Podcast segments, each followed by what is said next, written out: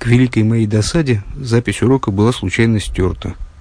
К сожалению, снова придется обойтись кратким содержанием. Смотрите ниже.